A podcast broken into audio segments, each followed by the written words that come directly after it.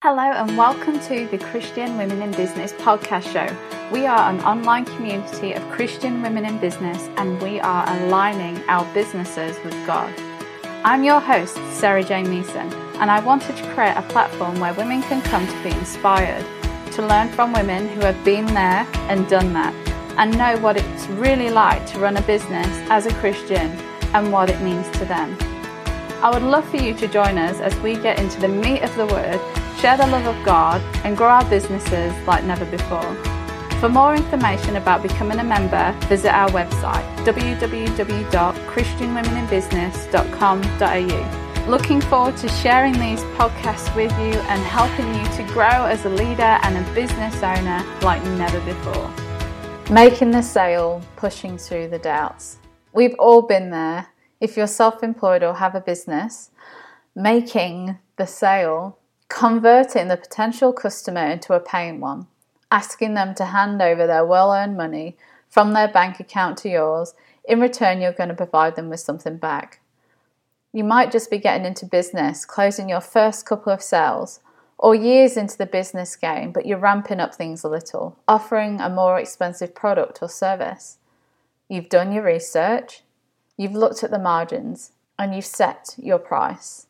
Your heart's racing you're thinking, Holy Mother of Mary, that seems like a lot of money. Who would ever pay that? I wouldn't pay that. Am I going to do a good enough job for them? What if they don't like what I make? Or even worse, they tell your friends I've done a bad job, or the product wasn't great. You're about to hit send on the quote or publish on your website, and your hands are sweating. We've all been there, lovely lady. It can feel absolutely terrifying it has to be one of the most trusting yourself and your abilities, trusting in God that He's got you if you do mess it up. And the most vulnerable of all is looking at you right in the face, pressing the publish button. At this point, you must submit your fears to God, trust in Him relentlessly, and know that He's got you. You must hit send. At this point in the character building process, that God needs you to grow in, making yourself vulnerable to trust in Him and that He will provide you with the bread you need to get the job done. If you're going to have or build a business, if you've been given a dream, God says, I will give you your daily bread. I will provide food in your home for your family. I will provide all that you need. You live in my grace. You've got my kingdom here, heaven on earth. You must press publish. How is it God is going to provide for an expansion of your bills or to your business if you don't press send or press publish? Fear died on the cross. Jesus got uncomfortable so that you don't have to live in fear and receive that comfort. We should be able to run businesses now without fear. If you make a mistake, God will give you the grace to learn. Just ask Him for more knowledge. Only doubt your doubts. You've got what it takes. If you're starting out, make sure you've quoted enough to cover your bills and costs to produce and add some. Double the cost amount is a good start. If you're seasoned and you're increasing your price, you've got this, lady. And throughout these years, you've grown in value. You are worth the extra amount. If God's given you a promise to look after you, you've got to give Him a way to provide. This money that you're asking for is just a tool that will help you get the job done in this life. It's okay to collect these tools. If they say no or don't get back to you, it doesn't matter. Move on to the next person.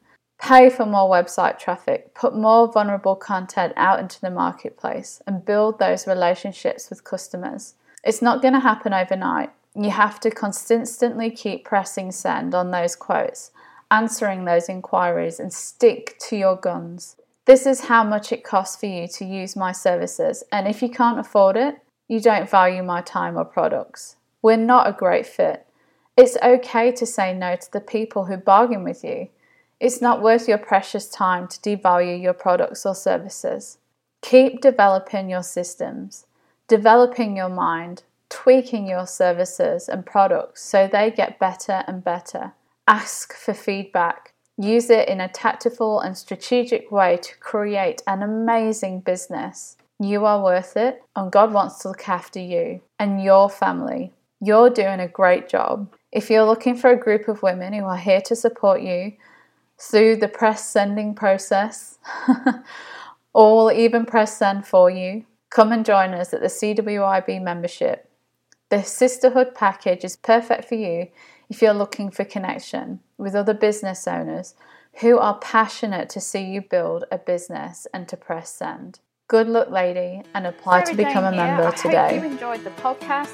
We'd love it if you could please share this podcast with your friends. Please rate our podcast on iTunes. And for more information about becoming a member of Christian Women in Business, head over to our website www.christianwomeninbusiness.com.au. Catch you next time.